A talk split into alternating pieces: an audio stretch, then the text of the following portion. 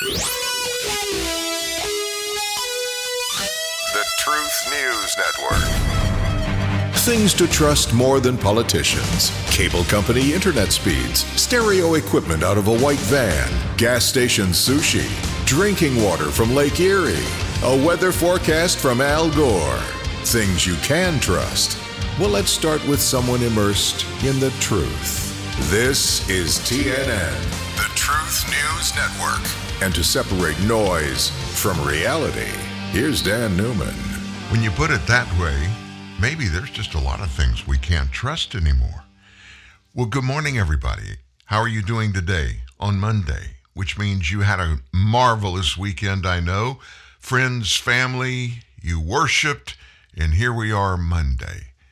And the world keeps turning, and the stuff just keeps happening. Isn't it wonderful that we woke up this morning and we're still breathing? We're on the right side of the dirt and we have much to look forward to. Let me just say this going into today's show. If you if you concentrate on just the bad things, you're going to waste a lot of your life because there's plenty of bad stuff out there.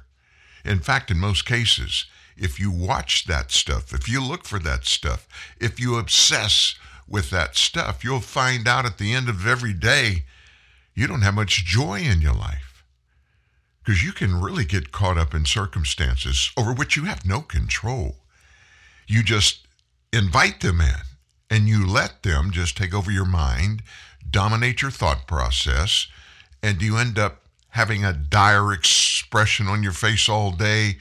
You don't like anything. You don't get along with too many people when you don't think positive things, and you're going to spiral down. Just imagine right now, just imagine this morning that when you woke up, instead of waking up in North America or South America, Australia, New Zealand, you woke up in Ukraine, Kiev, Ukraine, and what awakened you were the bombs that are just about 15 miles north of the city limits of the capital city of Ukraine. Just when you think everything's bad, all you got to do is glance around and see you're pretty darn fortunate. Most everyone listening right now can and should say the same thing.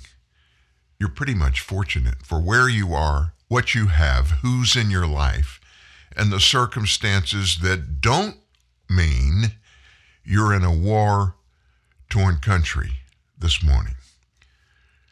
God's got this, whatever this is. If you'll live with that as your perspective, all things work together for good to them that love God and are called according to his purpose.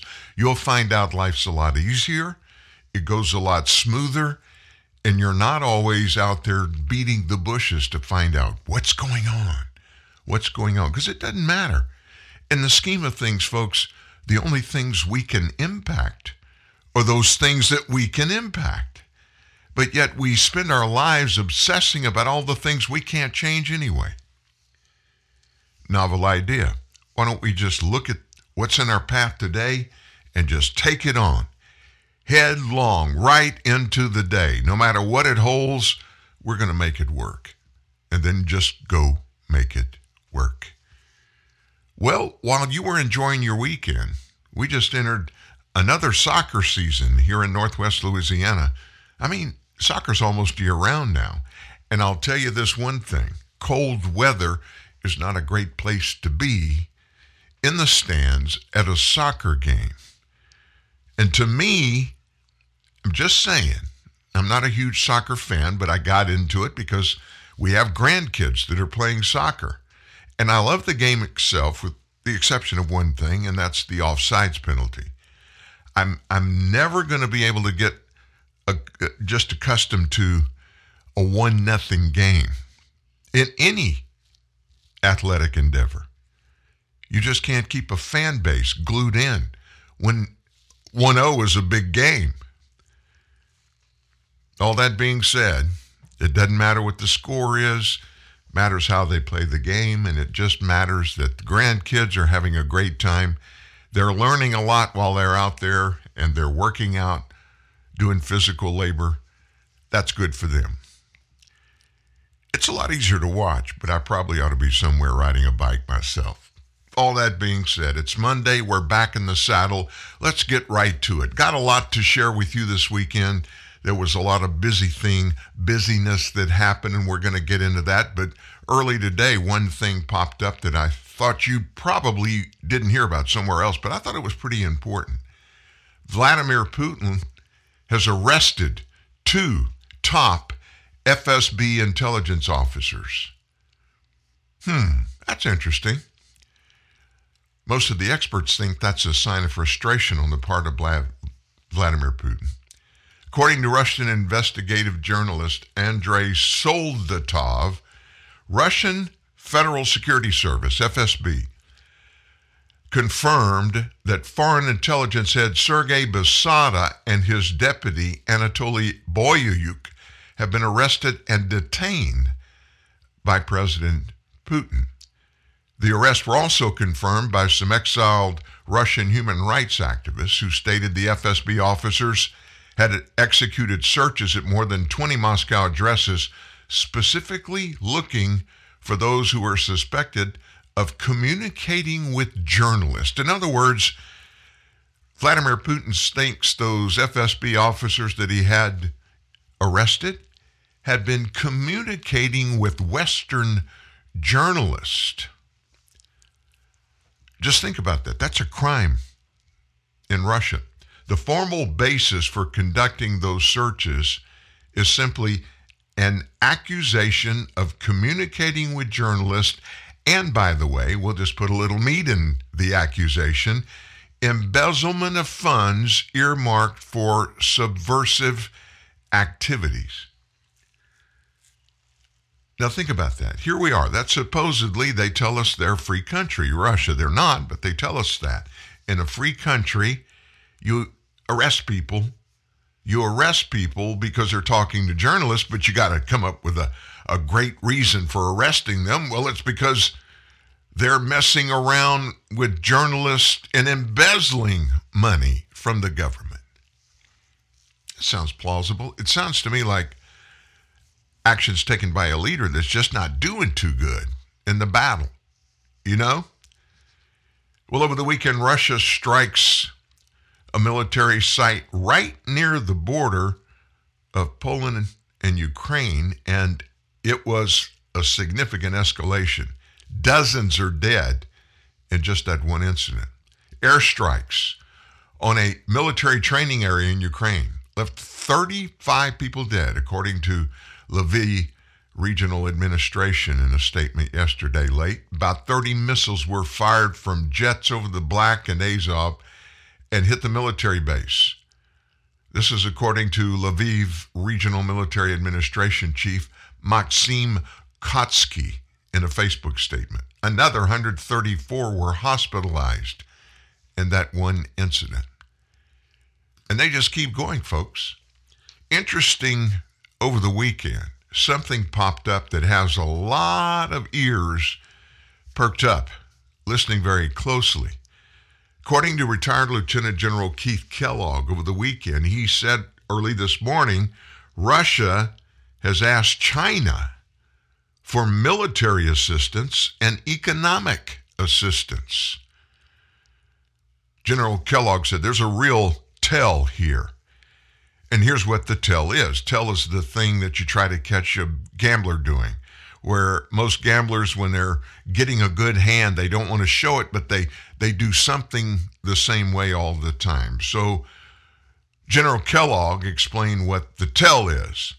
He's going to China to get military support, talking about Putin, and economic support as well. He wouldn't be reaching out to Chinese people for military aid or support if he wasn't having some real problems with his own military. General Kellogg continued, extend it by giving you the Ukrainians as much support as we can. There's got to be ways we can get them those jets. He's talking, of course, about the Ukrainian Air Force.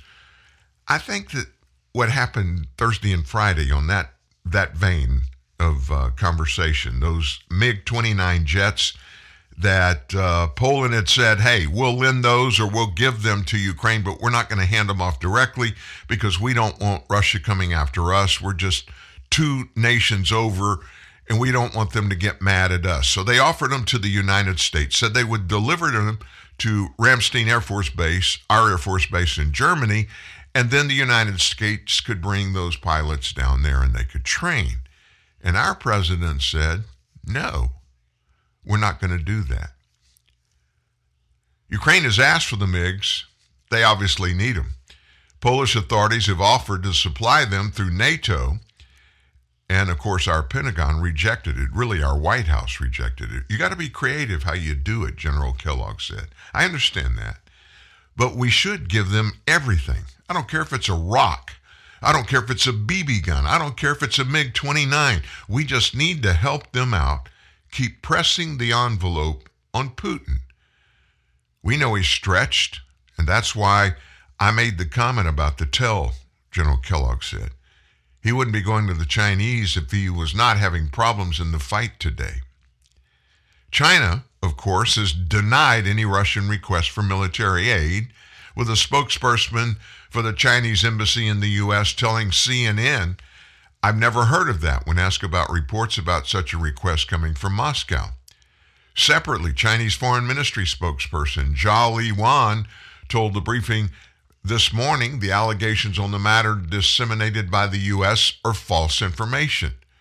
Liu, meanwhile, called the situation in Ukraine disconcerting and called for utmost restraint and preventing, uh, preventing a massive humanitarian crisis. Since this all began in Ukraine, about two and a half million people have fled their homes, according to the United Nations. Western officials calling the exodus one of the biggest refugee crises since the Second World War. Kremlin spokesperson Dmitry Peskov also denied the claims of Russia reaching out to China for military and economic need, but um, said this morning that Russia is able to take full control of major Ukrainian cities with no help, absolutely no help from China. Russia possesses its own independent potential to continue the operation, Peskov said. As we said, it's going according to plan and will be completed on time and in full. White House National Security Advisor Jake Sullivan, yesterday on one of the talk shows, said that the U.S. was watching closely to see whether China does provide support to Russia, whether it's material support or economic support. I wonder how they can tell. That's the interesting thing to me. I don't think they can tell. I'm pretty sure China and Russia are smart enough where they could move money around, even though they have these sanctions against uh, Russia. China could do it if they want to do it. Sullivan, of course, said, Oh, that's a concern of ours. We have communicated to Beijing that we will not stand by and allow any country to compensate Russia for its losses from the economic sanctions. Now, let me tell you what this is doing. Let's put all this in context. Every weekend, you know it, you see it. If you are oblivious, you may not know what's going on, but everybody else knows that on Sunday morning, all the political pundits and spokesmen they make the rounds of the Sunday news talk shows. They have to. That's the most watched in the major networks every week.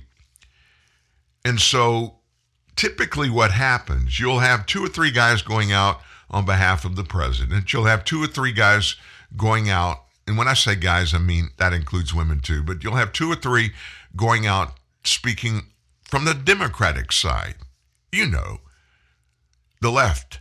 You've got people on the right and people on the left.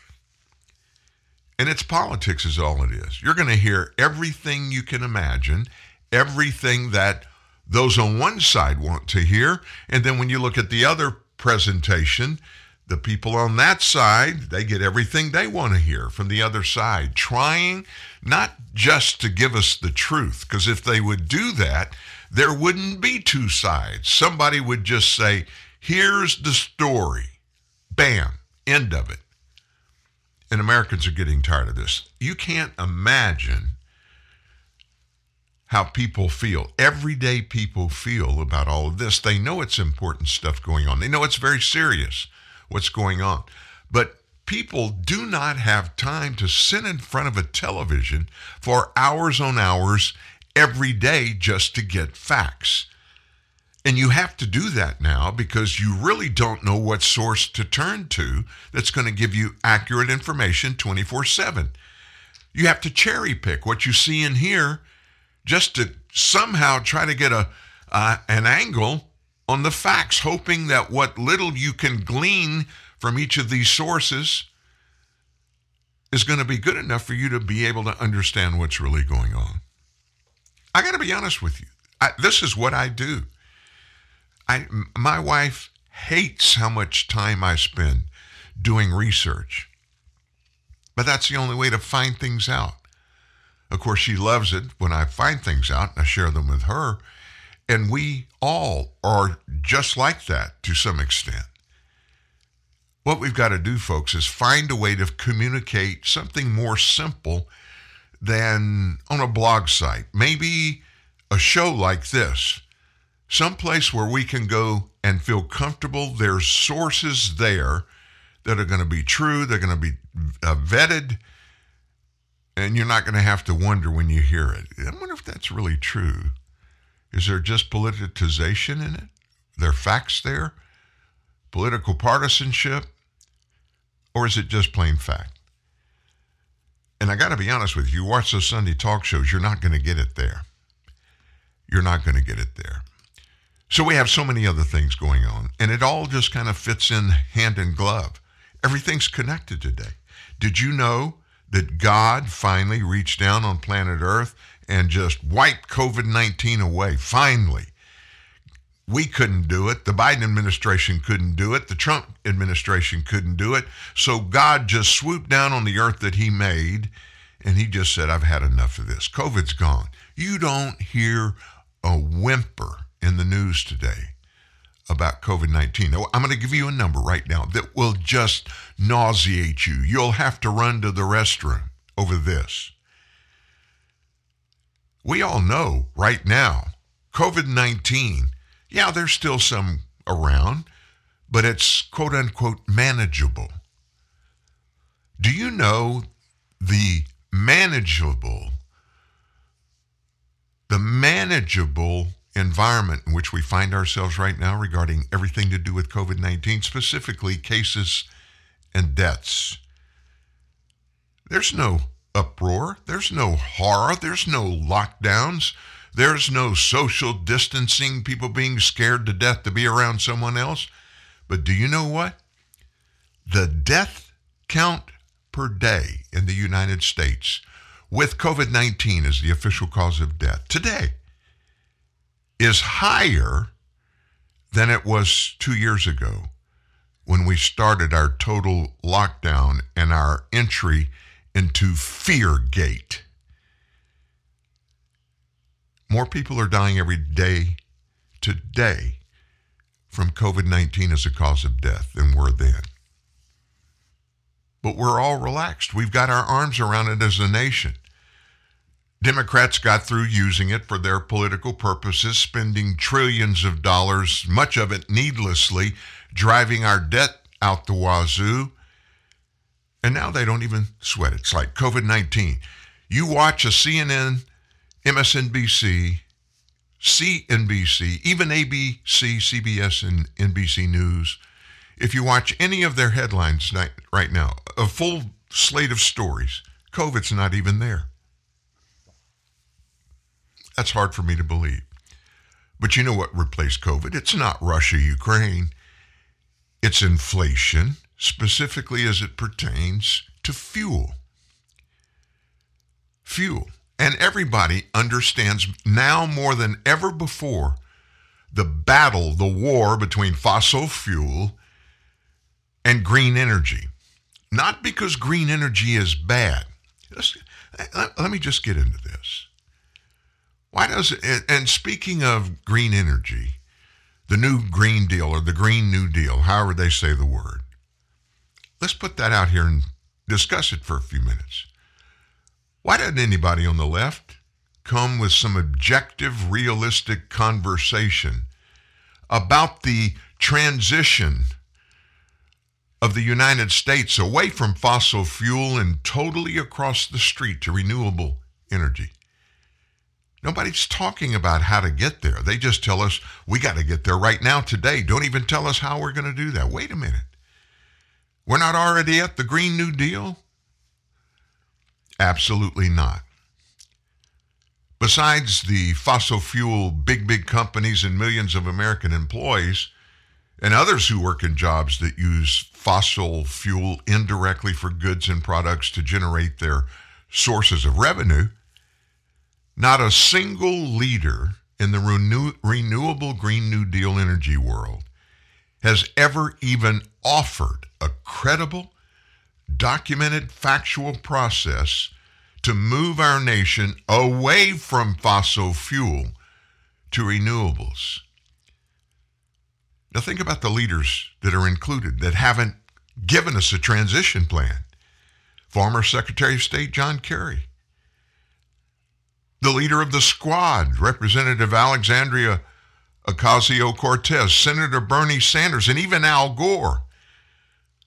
There's no plan. Here's how we do it we transition away. They just wanted us, and Joe Biden has done it, just turn the switch off for fossil fuel and try to turn the switch on for green energy. And nobody can do that. Those people I just mentioned, they know you can't do it without an exhaustive, long term, realistic plan to transition. They know better than most of us. There are no shortcuts, too, for any transition. Why then would they, day after day, year after year, scream from the heavens, demanding instant and total abandonment of fossil fuel? It's an impossibility, folks. Just attempting to do that would destroy the American economy. Yeah, kind of like we're watching play out right now. So why haven't they done it? Why no plan? Why aren't they out there selling the process? Nothing but this would ever drive the population to go in that direction. And to further exacerbate the issue and all it, its problems, any pursuit of a transition to 100% or even a majority percentage of renewables would drive the nation into bankruptcy or inflation that would create a permanent majority that was totally dependent on the government for everything. Maybe that's their objective. I don't know. Why not offer an alternative and give us a roadmap to get there that seems plausible? I'll tell you why in just a few minutes that's not going to happen. So, how did we get here so quickly? Why did we get here so quickly? Here are a few points to think about as we answer that question. You remember hearing the name the Willow Oil Project in Alaska's National Petroleum Reserve? It's a massive oil reserve. It contains enough oil and gas to deliver 160,000 barrels of oil every day, plus gas to U.S. consumers for the next 30 years, if and when it's completed. The project was approved by Donald Trump, but blocked by far left activists in federal court. Now, President Biden's administration's got to decide whether to issue a new environmental report approving the project or side with environmental activists and kill it. Think about that. Enough. Enough 160,000 barrels of oil per day for 30 years from that one site. And this, folks, it's not just a domestic issue, it's a foreign policy issue. Some Democrats don't see the link between domestic oil production and national security. This is the same tired argument they've been making for the last several years. When we live in this binary world where countries have to either buy our fossil fuels or buy Vladimir Putin's. That was said by California Democrat Jared Huffman. In a decarbonized world, he said, talking about Putin. He is powerless. His country is poor, and they'll be looking for a new leader. Now, that's a Green New Deal guy, Jared Huffman. If he were, Huffman, were able to snap his fingers and magically decarbonize the world overnight, then he might have a point. There would no longer be a binary choice. You got to pick this or that, period, between developing our fossil fuels or buying Vladimir Putin's. But here in the real world, renewable energy, it's decades away from even closely being able to replace fossil fuels. Putin's entire grand strategy involves exploiting that reality as long as he can. Both Europe and Biden have played right into his hands, at least until now. Just look at Europe's decisions over the last decade about fuel how those decisions have already empowered Putin. As recently as 2000, European Union countries produced about 10 million terajoules of national gas per year and imported just about 7 million terajoules a year from Russia. A terajoule is a unit of energy in the international system of unit. Then, far left environmentalists came to power, moved the European Union away from producing natural gas. The movement toward renewables was not nearly fast enough. By 2020, EU countries produced less than 4 million terajoules of natural gas and had to import over 9 million terajoules from Russia. So, yes, the European Union did reduce natural gas consumption by 4 million terajoules, but it became more dependent not less dependent on Putin's natural gas exports in the process. If Democrats don't think Putin was acutely aware of this crippling voluntary dependency when he made his calculations on whether to invade Ukraine, then you don't know the first thing about geopolitics. It's all connected. There's no geopolitical action that exists in a vacuum. There's a bunch of stuff always involved. Biden started the U.S. down the road toward energy dependency, not, not domination or not leadership, dependency. We are no longer producing our own energy. We're buying it from Vladimir Putin. Remember this as recently as October of 2020, one month before Biden was elected, the U.S. was energy dependent, independent. Not only were we able to provide 100% of our energy, we were exporting oil and gas to countries around the world, including in Europe.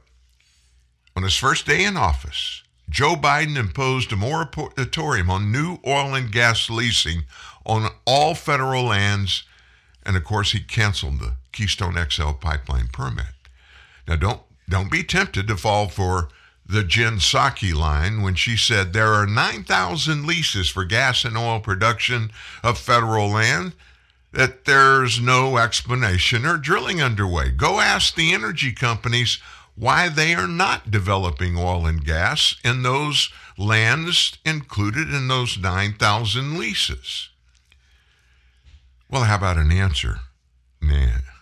Jen, besides President Biden on day one canceling the XL pipeline permit, he quietly issued a stack of egregious regulations on future oil and gas exploration and development, and he did it to prevent, slow, or just stop already existing development, and he's doing it on purpose, pandering to the Green New Deal sycophants. Oil and gas companies don't operate in the same four year cycles as do American presidents in politics. It's not cheap to lease a bunch of land, drill and complete wells, and then transport oil and gas all over the world to market. A typical shale gas well cost at least $15 million to drill and complete. That, of course, is if they chose the right spot on which to drill.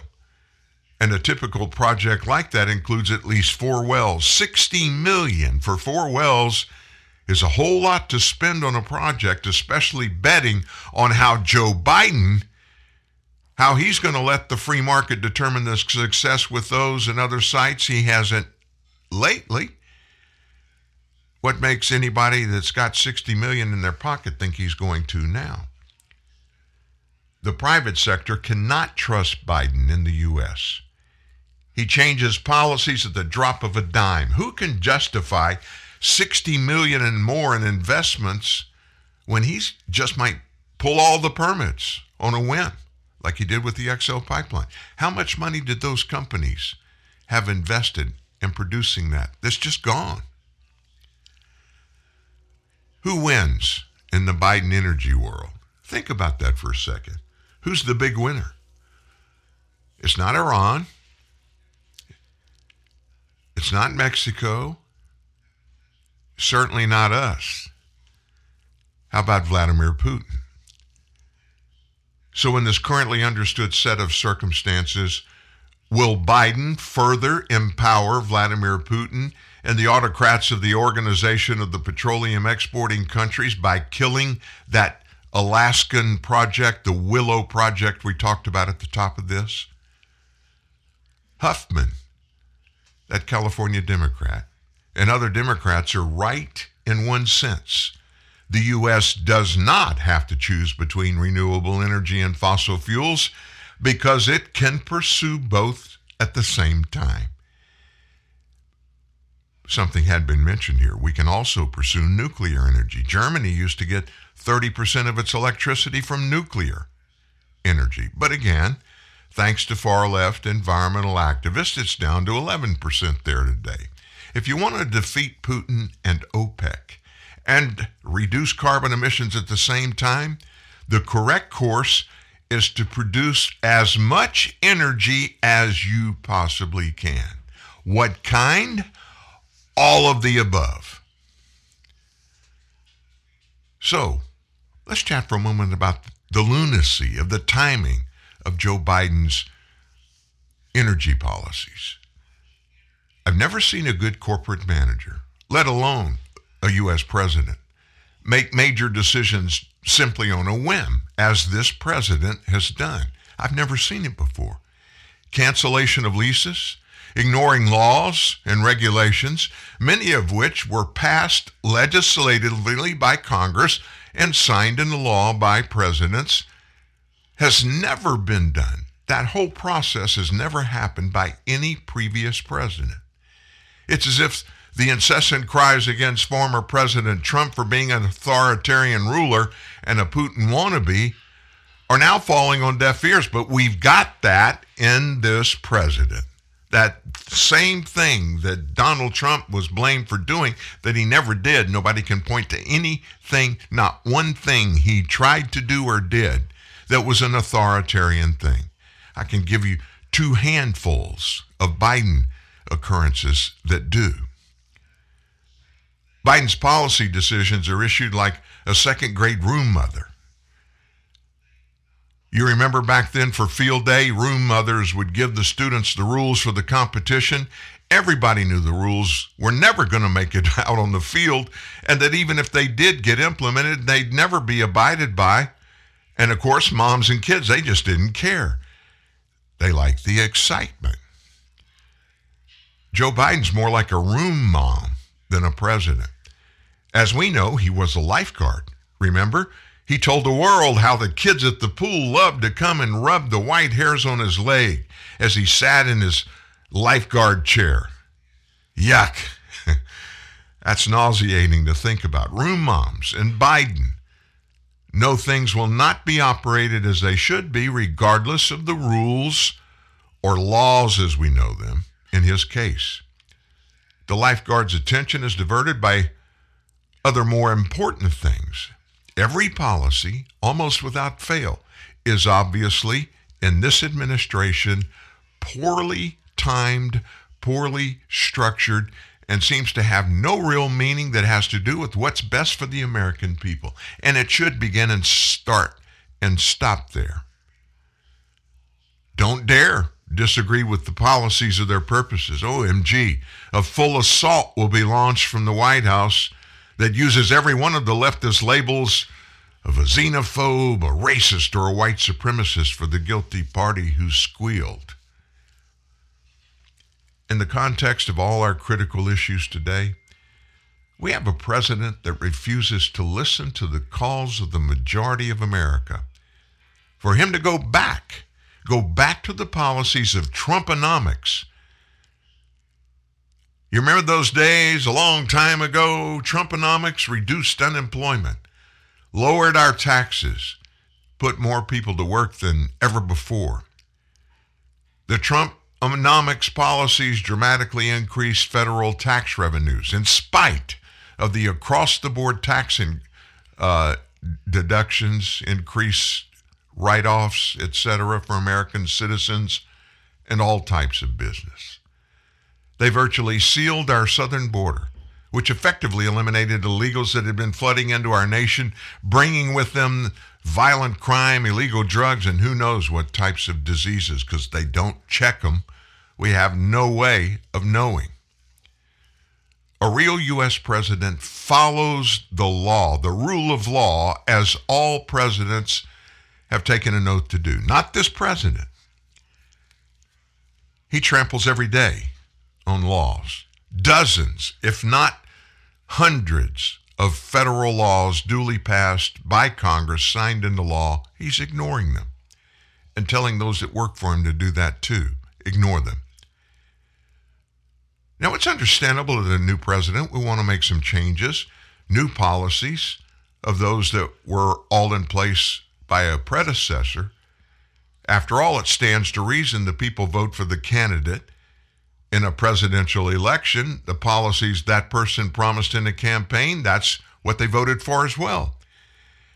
In the case of Joe Biden, the will of the American people is nowhere in his consideration for his policy decisions.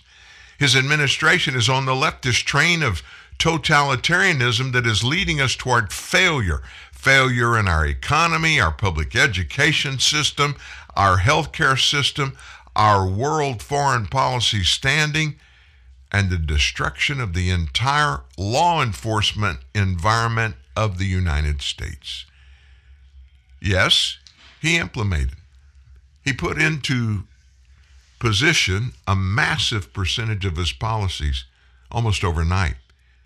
He's quick to say that's what the American people elected him to do. In reality, though, it's not the people that have driven his agenda.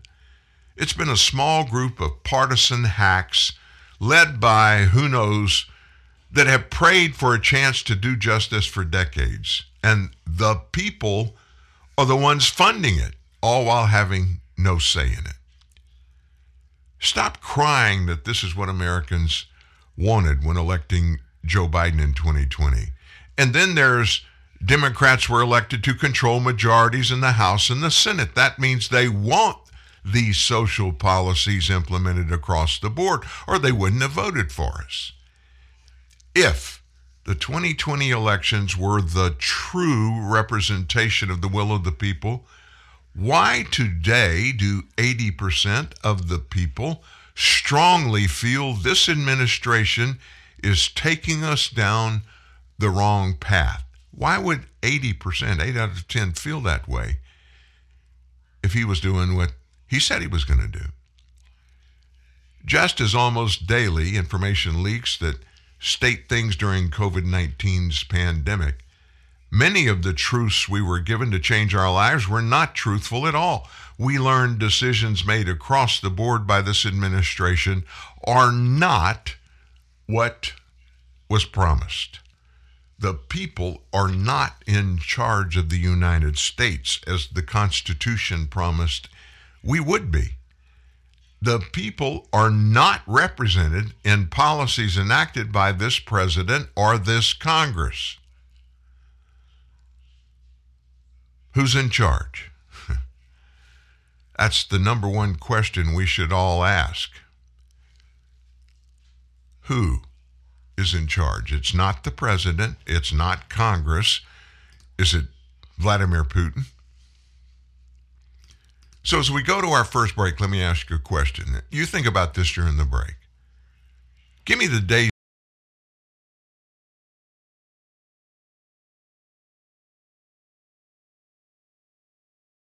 Give me the daisy chain of the most powerful men on the planet. Who are the who are the top 3? Who are the top 5?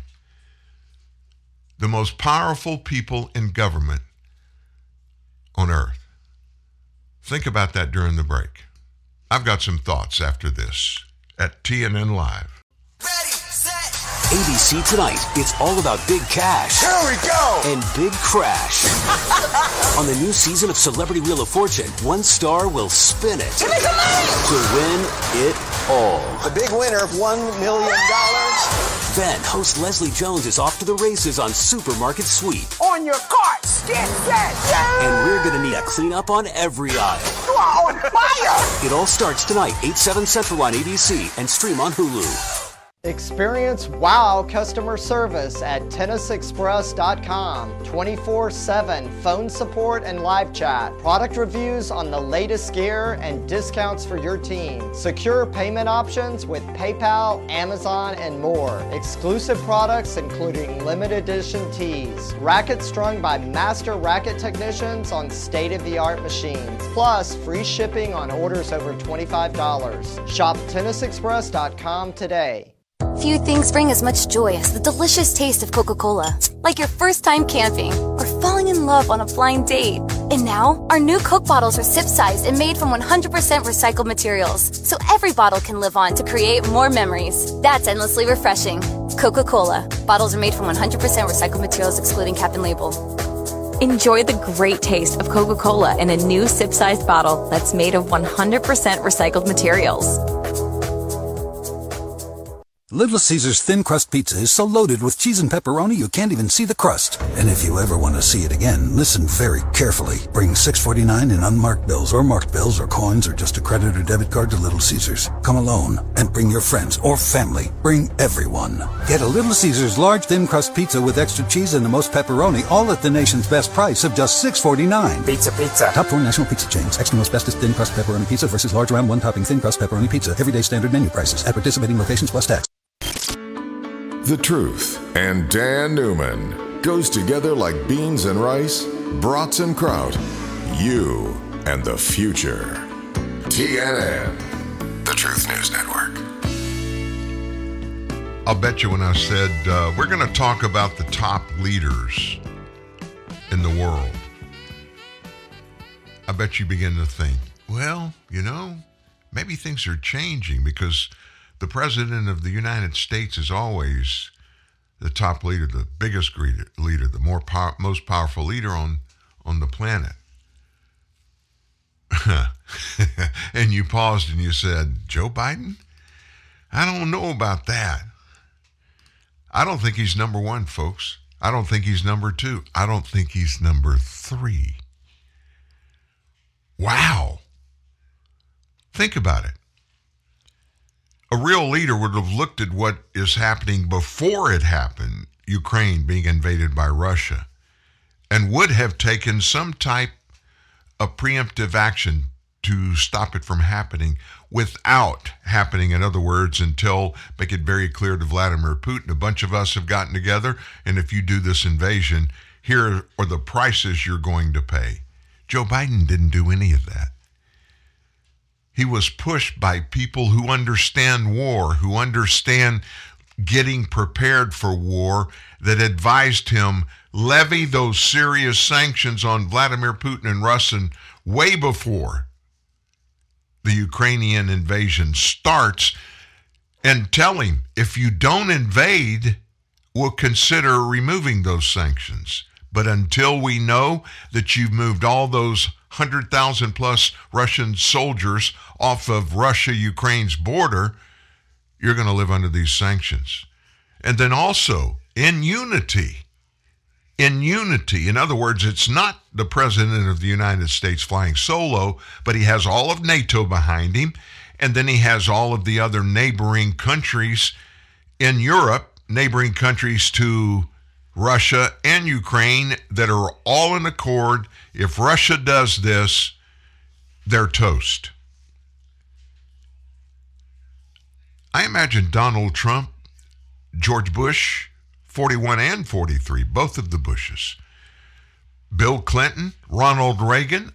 There's no question in my mind, every one of those names I just gave you, those presidents would have done something that looked and sounded like what I just told you.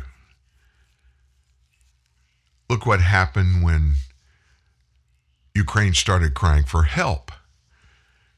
While Russia was slaughtering innocent Ukrainian civilians, not just members of the Ukrainian military, babies were dying, moms were dying, men and women, they didn't do anything wrong. Their country didn't do anything wrong. And they're being slaughtered. I have never in my lifetime watched as any country in the free world was being treated this way, and everybody else just kind of stood to the side and every once in a while threw a rock over to Ukrainians for them to use that rock to throw at Vladimir Putin. There's no question in my mind today that Vladimir Putin is the most powerful leader on the planet. Who's number two? Xi Jinping. Think about it. Our country the leaders in our country, leaders in Congress on the left at least, they all look, they're petrified, horrified that Vladimir Putin's going to go nuclear. If you are afraid that Vladimir Putin's going to go nuclear, what about China? What about Xi Jinping? Actually, I think those two, Vladimir Putin and Xi Jinping, probably it's a toss up for who are the most powerful. Right now, I would think it would be Xi Jinping because he hasn't been spending tens of millions of dollars every day while Vladimir Putin has. And Putin is struggling for money right now. And he can't, if he had it in bank accounts, he can't access it because those bank accounts have been shut down for any kind of international transmission. So, who would be number three? Now, think about it before we come up with a name. If you have Vladimir Putin, Xi Jinping tied at one and two, who would be the third most powerful leader of a country on the planet? Can you think of a name? Used to, I would say the UK, Boris Johnson, or the leader of Australia, maybe even the leader of Canada, but what about the United States president? Well, Joe would probably, right now, in the way he's running our government, he would probably slide down to maybe five or six thrown in there with Boris Johnson of the UK, Trudeau of Canada, and you think and you say, oh my gosh, those guys are idiots. How could the United States of America have a guy in the White House that would actually be considered to be the fifth or sixth most powerful president on earth? We have really slipped down a bad, bad slope to a very bad place in standing on the planet in a little over a year. It takes a long time to build a good reputation and to establish credibility, showing integrity, showing power without being nasty. We had done that through two and a half centuries. It took Joe Biden a year to destroy that. Our standing on earth, it's almost unmentionable. And it's due partly to who's in power with Joe Biden. What about Vice President Kamala Harris?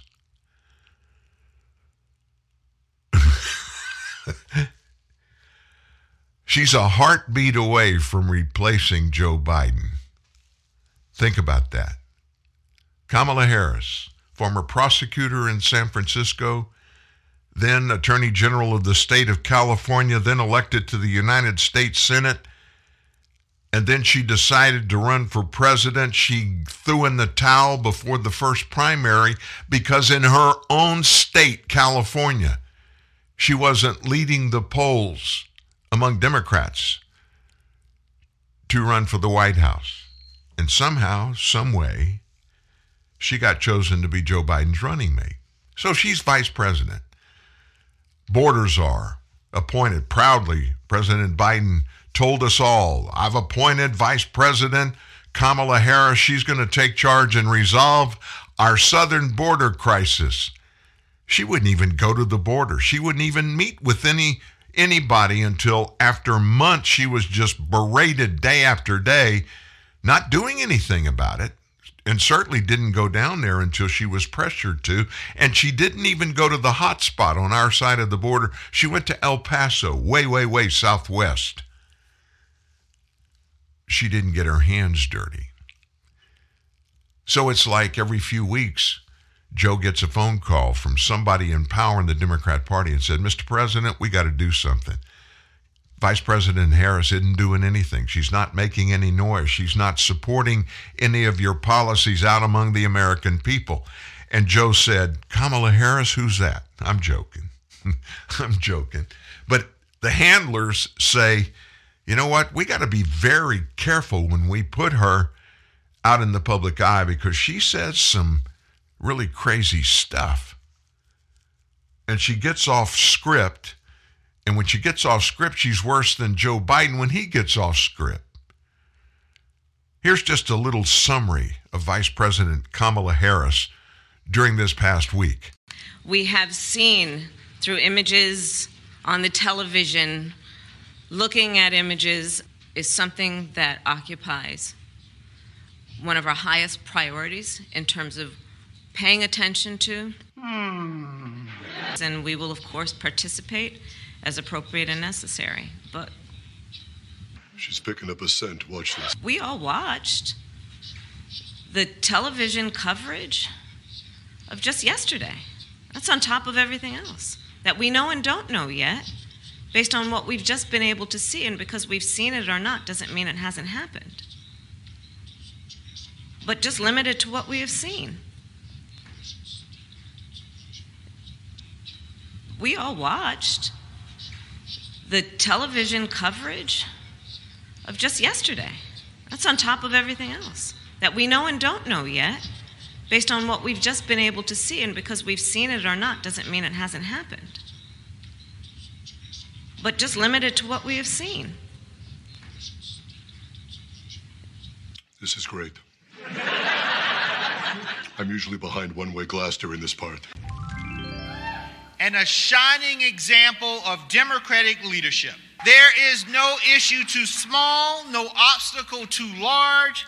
If it means helping the American people, she will be there. She goes from Warsaw, Poland, the first part you just heard. Now she's back in the United States speaking to the Democrat Party leaders. Ladies and gentlemen, Vice President Kamala Harris.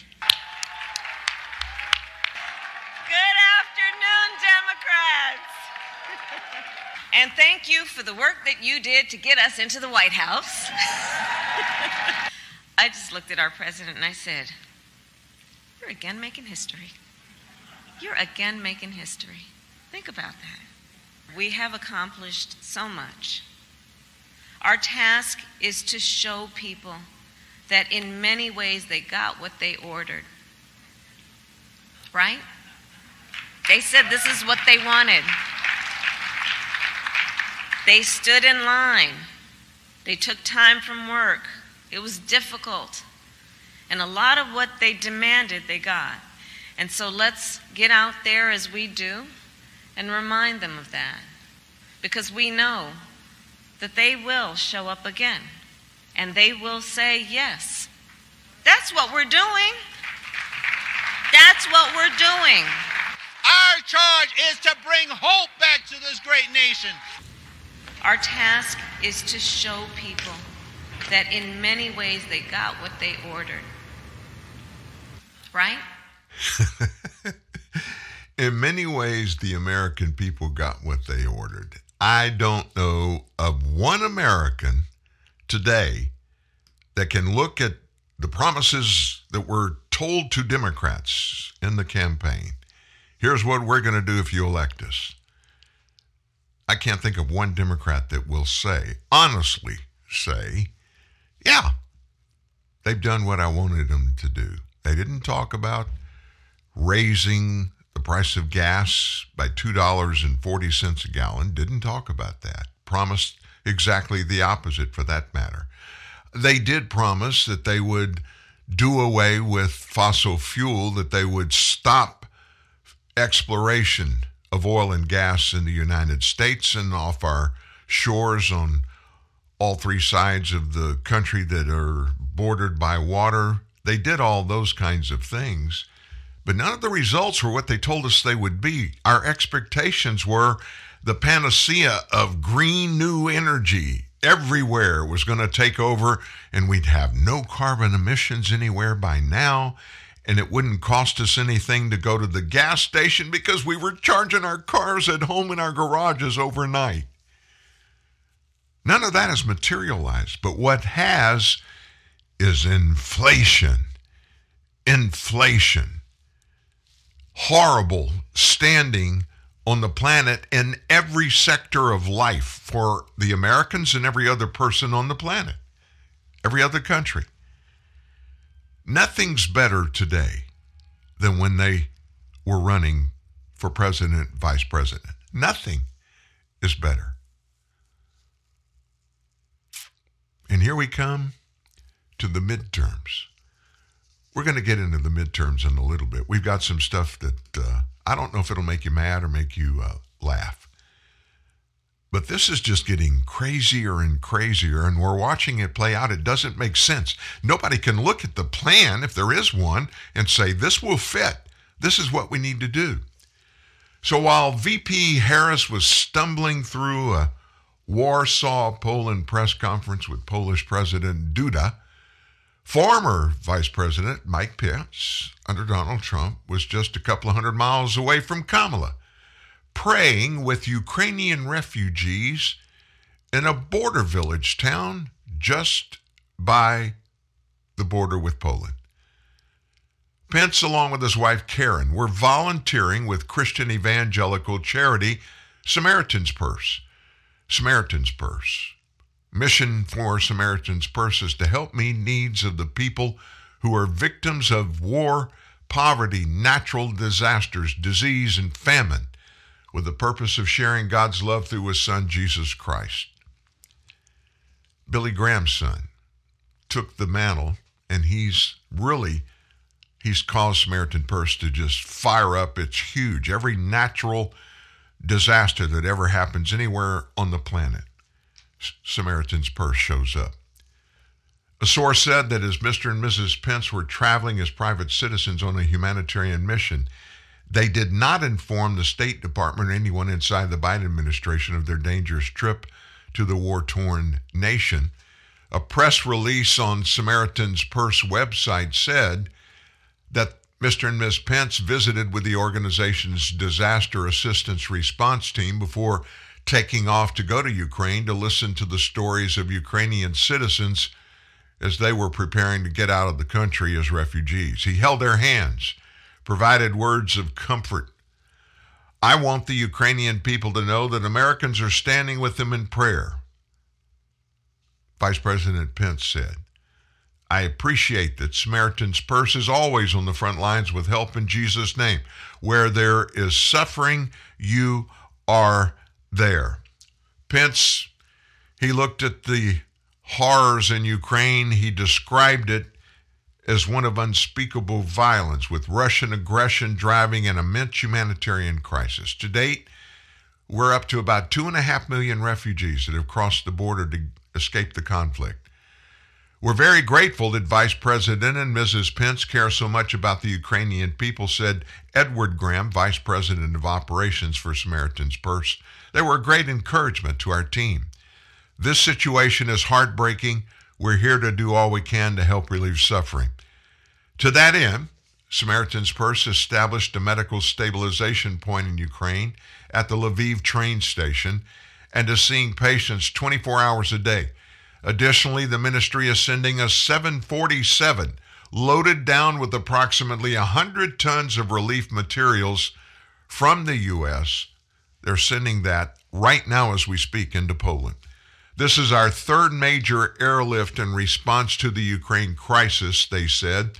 The plane will hold extensive medical supplies, including the final equipment to complete our nearly 60 bed emergency field hospital being set up outside of Lviv. Also on board are hygiene kits, winter coats, blankets, other items to help those who are fleeing the escalating conflict. Pence tweeted, and he urged in the tweet followers to pray and to contribute to Samaritan's Purse and organizations like it.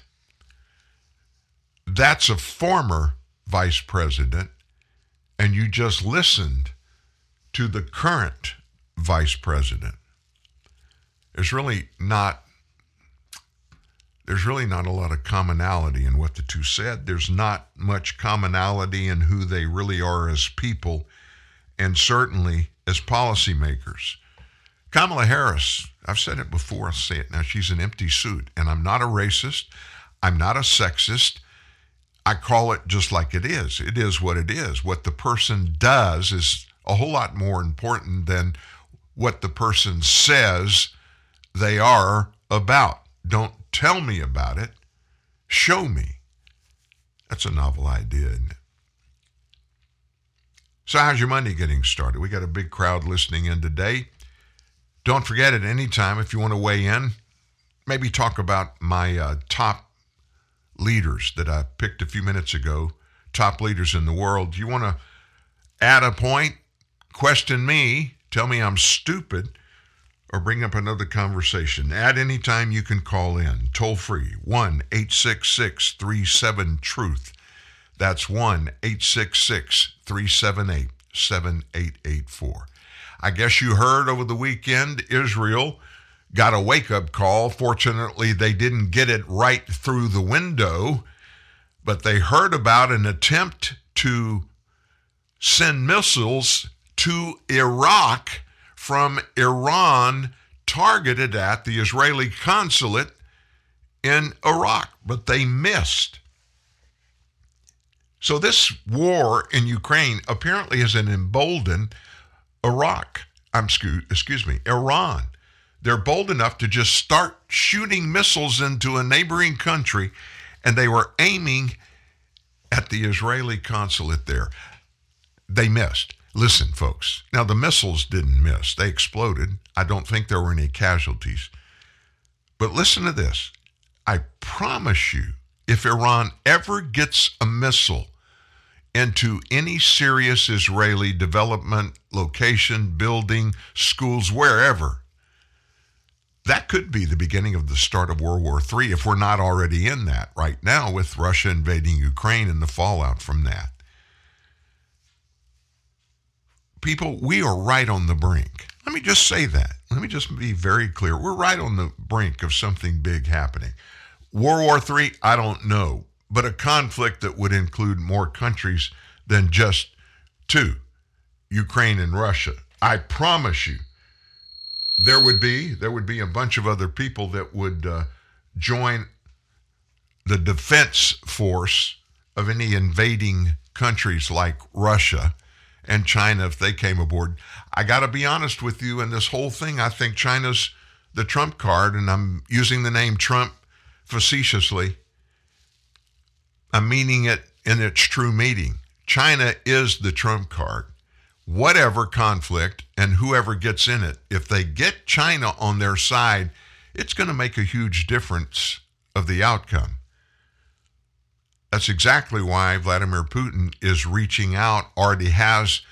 I'm sure when he was at the Olympics in Beijing as a special guest of Chinese President Xi Jinping, there was a discussion about potential aid from China now, of course, China's saying, "Oh no, no, no, no. We don't. We're not. We're not sending anything to Russia." You and I both know when they say that, that means they're ready, if they haven't already, to support Vladimir Putin economically, and we'll see other types of aid there. Consider this now. Remember, those uh, sanctions that are put on Russia are pretty serious. There are a lot of things that they can't do now that they're going to have to find other ways to do some of which they probably will be able to with China. China, by the way, has started several years ago its own digital banking system, online banking system. Don't think for a second then Russia right now is not using that system to circumvent Biden's sanctions to get some money moving around. It's kind of like having a bank account and then having a Bitcoin account. There are things that you can do from your Bitcoin account that you can't do from your regular bank account. That's in existence right now, today. I have a Bitcoin account and I've got bank accounts. I can use my Bitcoin account to do things that I can't do with my regular bank account. Now, I, sh- I probably shouldn't have said that because now it's out there. I have, I have a Bitcoin account. Actually, it's not Bitcoin, it's a currency wallet in which there is some digital money. China's been right there for several years. You can't just cut them off, folks. You can try, but you can't just cut them off. Certainly, he's in really deep trouble because billions of dollars, hundreds of billions of dollars of Russian oil money that was banked, that was in the process of feeding this war with Ukraine, has now been blocked. Vladimir Putin has no access to it because it was cut off by these sanctions of these banks. They can't do business with Russia while this is going on. So he's in a box. But I think he's kind of like Wiley the Fox. I think he can get out of any box that he gets in. And I think the trump card for him is Xi Jinping. So, what else is going on? Looking backwards a little bit, just for a moment. You know who Mark Levin is. Mark Levin is a, uh, a Jewish guy. He's a talk show host. He's got a daily talk show on radio. I think his TV show is daily, Monday through Friday. He works a lot on television. He's a constitutional attorney. Um, his delivery, I have question with. I got to be honest with you. I really like him. I like what he says. I like what he stands for. His delivery can sometimes make you stand back a little bit and say, ah, you know, I don't, I don't know about that. Kind of like Donald Trump. Well, he has a Sunday show, Life, Liberty, and Levin on Fox News Channel. Yesterday on his show, he blasted the Biden administration for its response to a situation in Ukraine that is spiraling out of control. Levin said the status quo made him miss the days of former presidents Ronald Reagan and Donald Trump. Trump, according to Levin, looked to be a foreign policy genius based on the present situation compared. Here's what Mark Levin said As you watch and I sit here, Vladimir Putin's thugs are committing war crimes and atrocities and he's directing them, he being Vladimir Putin. And in fact, as far as Putin is concerned, Levin said they're not committing enough war crimes and atrocities because only then does he believe that they can take Ukraine and take Ukraine quicker than he can right now. This is Levin speaking. Biden likes to say bottom up and middle out when it comes to the economy. Nobody really knows what he's talking about but I want to use that in the military context with Putin. What Putin means by bottom up, in, middle, out is this I want to kill as many of their citizens as I can in Ukraine, starting with the babies and the women to make it so atrocious, so horrific, so inhumane that the government will finally hand me these cities in hand, me the country, and hand me the entire society so I can finally get what I want Ukraine. And then from there, I intend to move. I intend to move beyond that. Now, how do we know he intends to move beyond that? Levin is asking. Because he told us. He spoke about it and wrote about it last summer. What is it was these analysts don't understand? This is just the beginning. That's what they don't understand. The very beginning when it comes to Vladimir Putin. Now, we keep hearing the word escalation.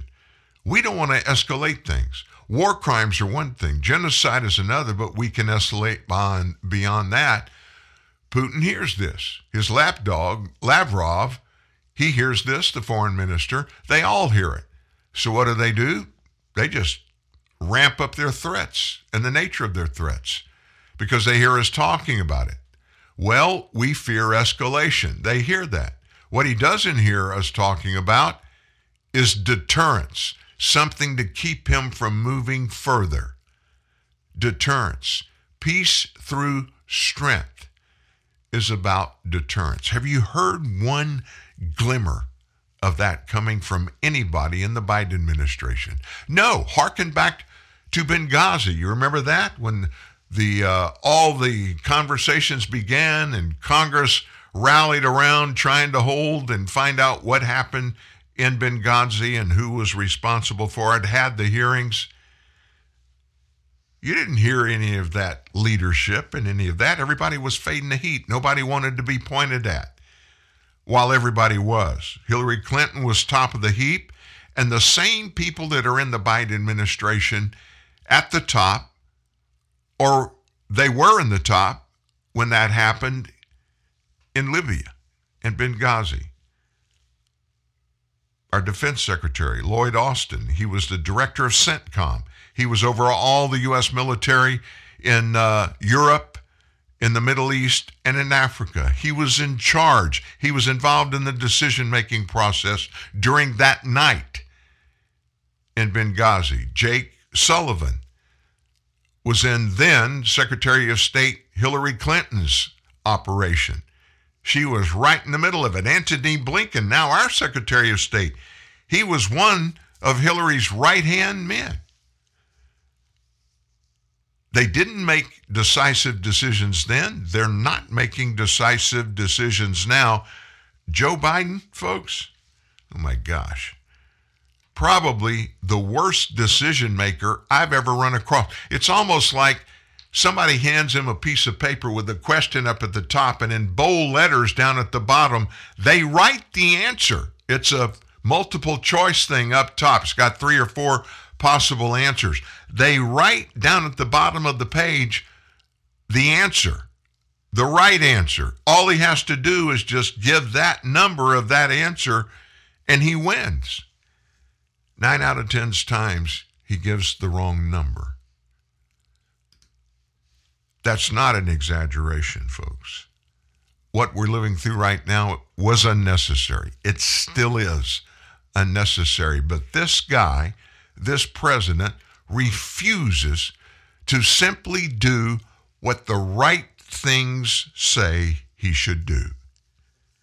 And because of that, look what's happening. The people, you and me, we're struggling and we're suffering because of it. Real truth, real news. TNN, the Truth News Network. Shop at H&M. Be stylish. Be trendy. With women's clothes and accessories at the best quality and the best prices since 1947. Come to H&M and shop for women's clothing and accessories inspired by the latest fashion trends. Here at H&M, the master of cheap fashion, clothes cost the average price of $21.40. Wow, that's so cheap and affordable. I know, right? H&M offers fashion and quality clothing at an affordable price. So, what are you waiting for? Come shop at H&M today. Hashtag hot and modern. The I'm crazy hungry, so she's gotta be too. Slide through the Mickey D's drive through to get a Big Mac. Right after I order her quarter pounder with cheese, cause I don't know everything, but I do know what my girl's feeling hangry meal. Get it at McDonald's when you buy one of your faves, like the Big Mac, quarter pounder with cheese, 10 piece chicken McNuggets, or filet of fish, and get another for just a dollar. Ba da ba ba ba. Prices and participation may vary. Valid on item of equal or lesser value. New home ownership can be a real eye opener, but it's the perfect time to look into Homeowner 101 from the Home Depot. Free live streaming workshops taught by expert associates now at homedepot.com slash workshops. You'll find indoor and outdoor workshops, even home systems workshops. Plus, you'll get the know-how you need to care for your biggest investment. Master the basics at Homeowner 101, only at the Home Depot. How doers get more done. Register now at homedepot.com slash workshops.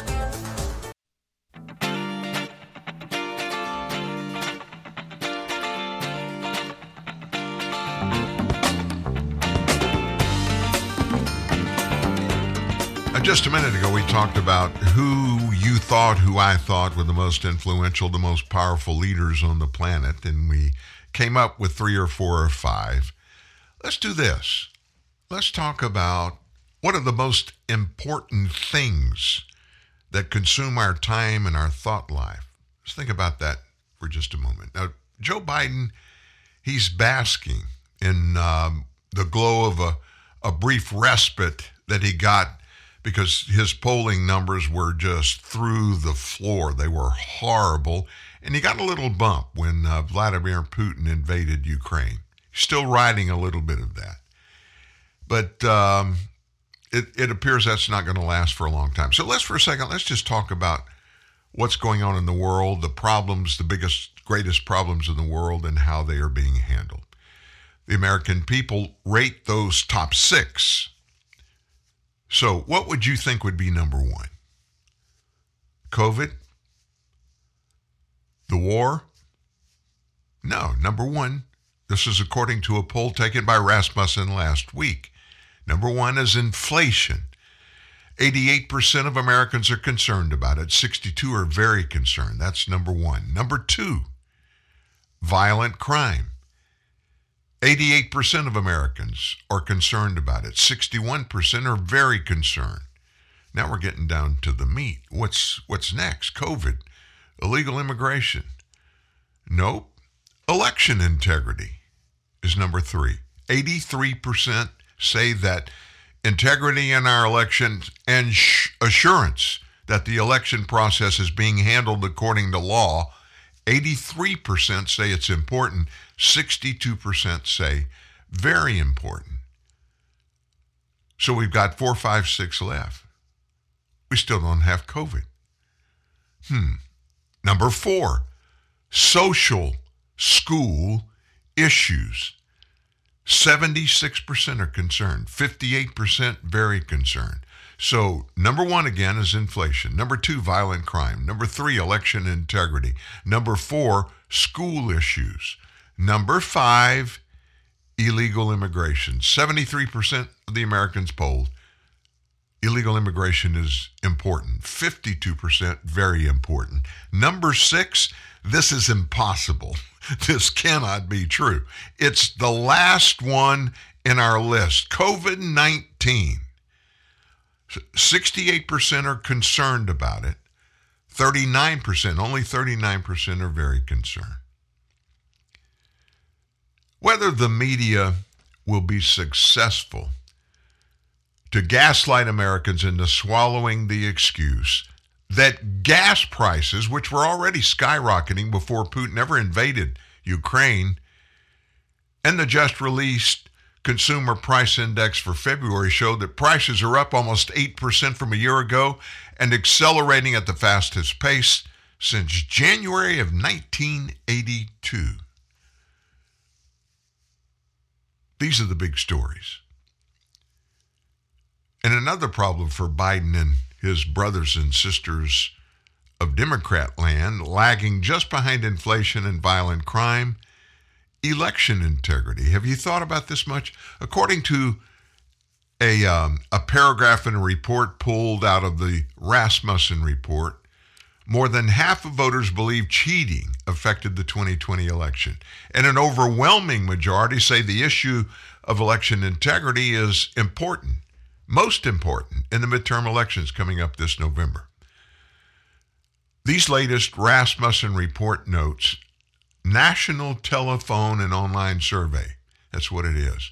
They found 83% of likely voters believe election integrity will be important in this year's congressional elections, including 62% who say they will be very important. COVID down the line at number 19.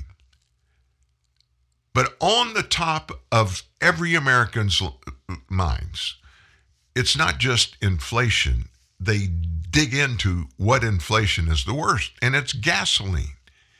It's gasoline. So, do you know the name Ed Markey? Ed Markey, former governor of Massachusetts, now a U.S. senator, very powerful U.S. senator. He's a Democrat, And he has claimed that despite an abundance of evidence showing that clean energy is currently neither as reliable nor as efficient as traditional energy, Americans should invest in it right now instead of the latter. He made this assertion while delivering a speech during this past weekend at the Democrat National Committee's winter meeting. This is a quote Republicans and their oil soaked cronies want to feed the American people one of the biggest lies of all that drilling for more oil and gas is the path to energy independence. He said that during his speech. Republicans say that they have all of the above plan, but it's really an oil above all plan. The GOP always has stood for the gas and oil party, and its argument of drilling equals energy independence is leakier than an old oil tanker. He's getting blasted. He's just getting blasted by pretty much everybody. Critics have noticed. Now, this is just one example. Former President Trump had achieved energy independence, only to have his policies that got us there rolled back by Joe Biden.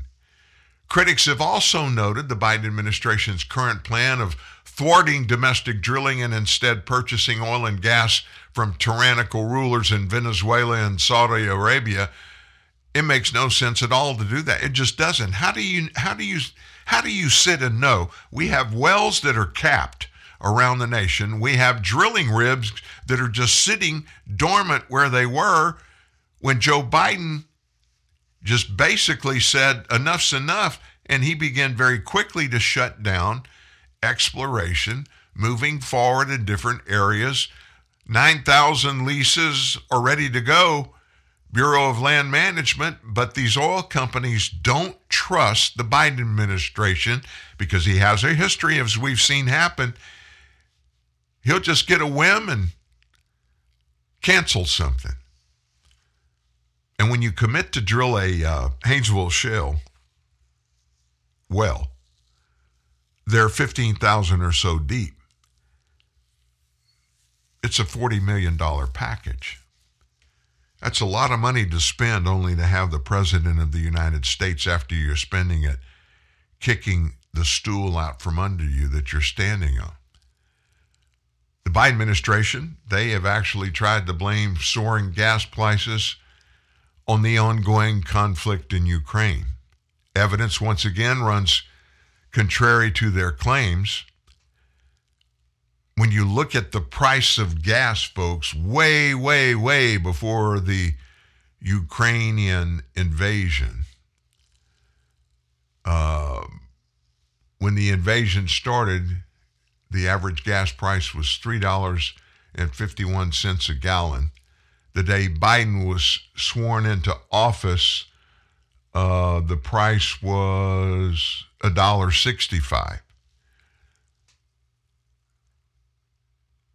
So he had a year, almost a full year. And his price of gas went from $1.65 to $3.51. You just can't blame it away, but that's what you expect from Democrats. Prices were on the rise long before Russia invaded Ukraine. Republicans aren't alone in their push for this more oil and gas investment. Even people like Elon Musk the billionaire entrepreneur renowned for his development and promotion of clean energy technology and solutions.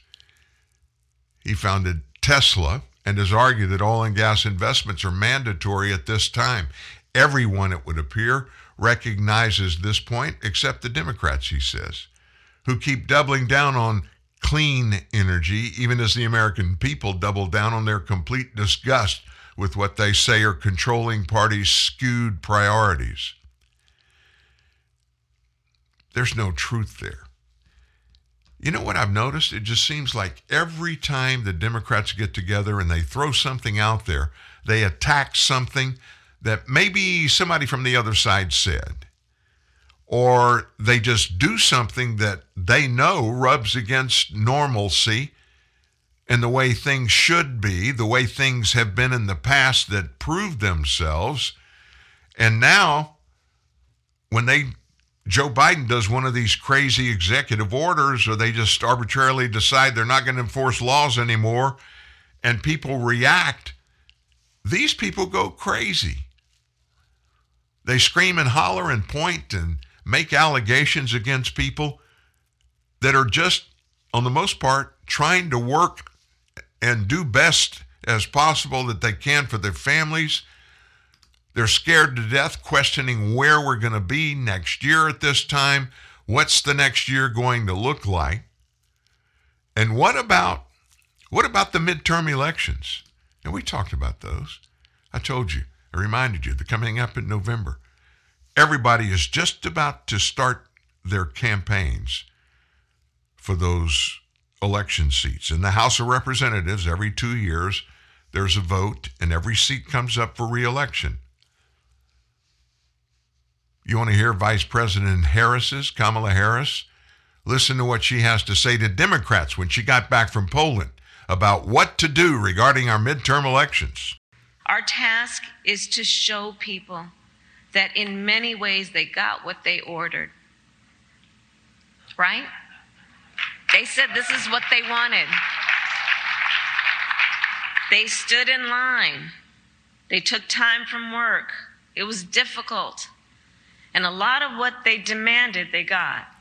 Well, I'm not sure they asked for record inflation, out of control crime, and a border that's on fire, Rachel, but maybe I'm wrong. No, that's not what most of us voted for. But let's face it, this is what the Democrats ordered. And part of this goes back to the original problem that we talked about. Why is she there when we know she's clearly not qualified?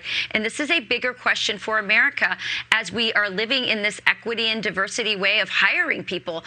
The office of vice president, the cabinet of the president, these are very important jobs that should not be relegated to people just because they are a certain skin color or a certain gender or meet some political identity that is fashionable right now. Um, what she said is that was actually very dangerous, could have led to war. We need to return to an America where um, achievement and merit, a, a merit-based way of, of uh, achievement, and that is not happening. And so it's not. I, I don't want to single out just Kamala Harris. Does anyone on this panel think that Lloyd Austin is the very best that we have for Secretary of Defense, or for that matter, the, that our system doesn't fire people when they screw up, like General Milley. Imagine being Zelensky right now. Um, the, these are the misfits that should have been fired after Afghanistan, and now they are leading the military response um, in this crucial time for your country. I mean, this is make or break for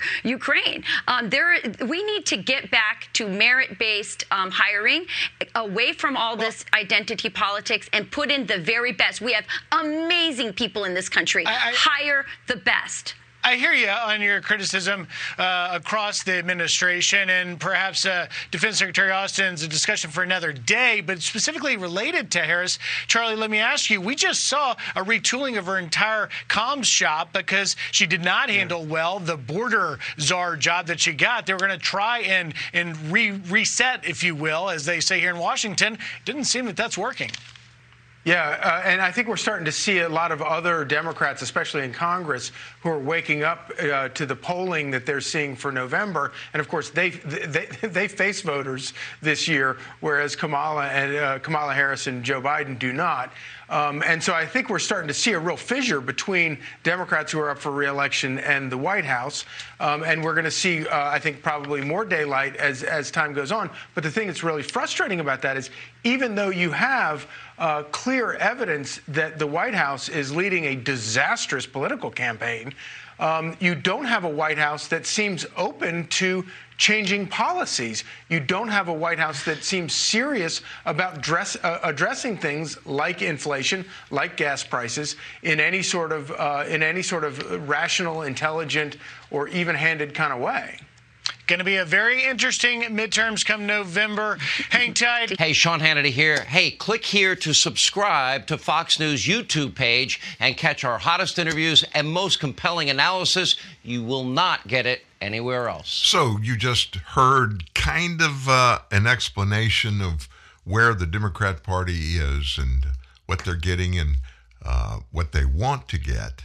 Vice President Harris She made it very clear voters got what they wanted to get when they elected us. I don't think that's quite true. President Biden weighed in with a little bit about that. Old Uncle Joe, he's up right after this at TNN Live.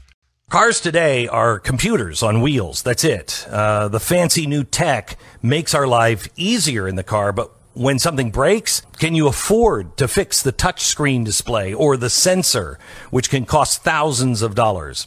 Most likely no. That's why I have Car Shield, and it takes away the worry and the panic of the expensive repair that you know is coming. Car Shield, their protection plans can save you thousands for covered repairs, including everything from an engine, transmission, GPS, electronics, and more. You can have your favorite mechanic or dealership do the work, and Car Shield takes care of the rest. They also offer complimentary roadside assistance and a rental car. It's inevitable something's going to break. It happens to everybody, including me. So get coverage from America's number one auto protection company like I did and find out why CarShield cars go farther. Rates are as low as $99 a month, so visit carshield.com. Use the promo code IHEART to save 10%. That's carshield.com, promo code IHEART. Deductible may apply.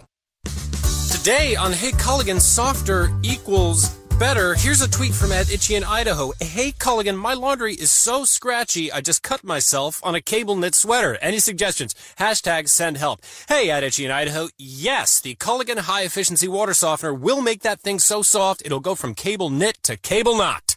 Itchy. Hashtag soft laundry. Hashtag already on the way.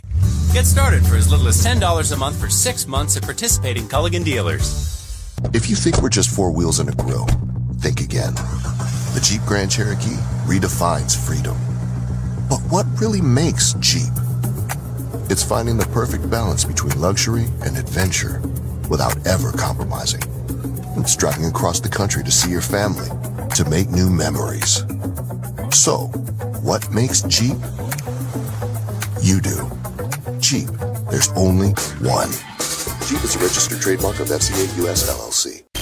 Married to the truth, divorced from the lies, fighting for the future. TNN, the Truth News Network.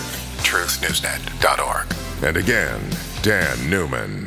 Let me ask you this. In this political environment that we see ourselves, when you see these politicians from both sides, Republican, Democrats, they get in front of a camera and they start talking about upcoming elections and what the people want, what the people don't want, and the insanity of each of the parties. Talk about living in a bubble. This president addressed the party faithful, the Democrats that you heard Kamala Harris speaking to the other night at the Democratic National Committee winter meeting.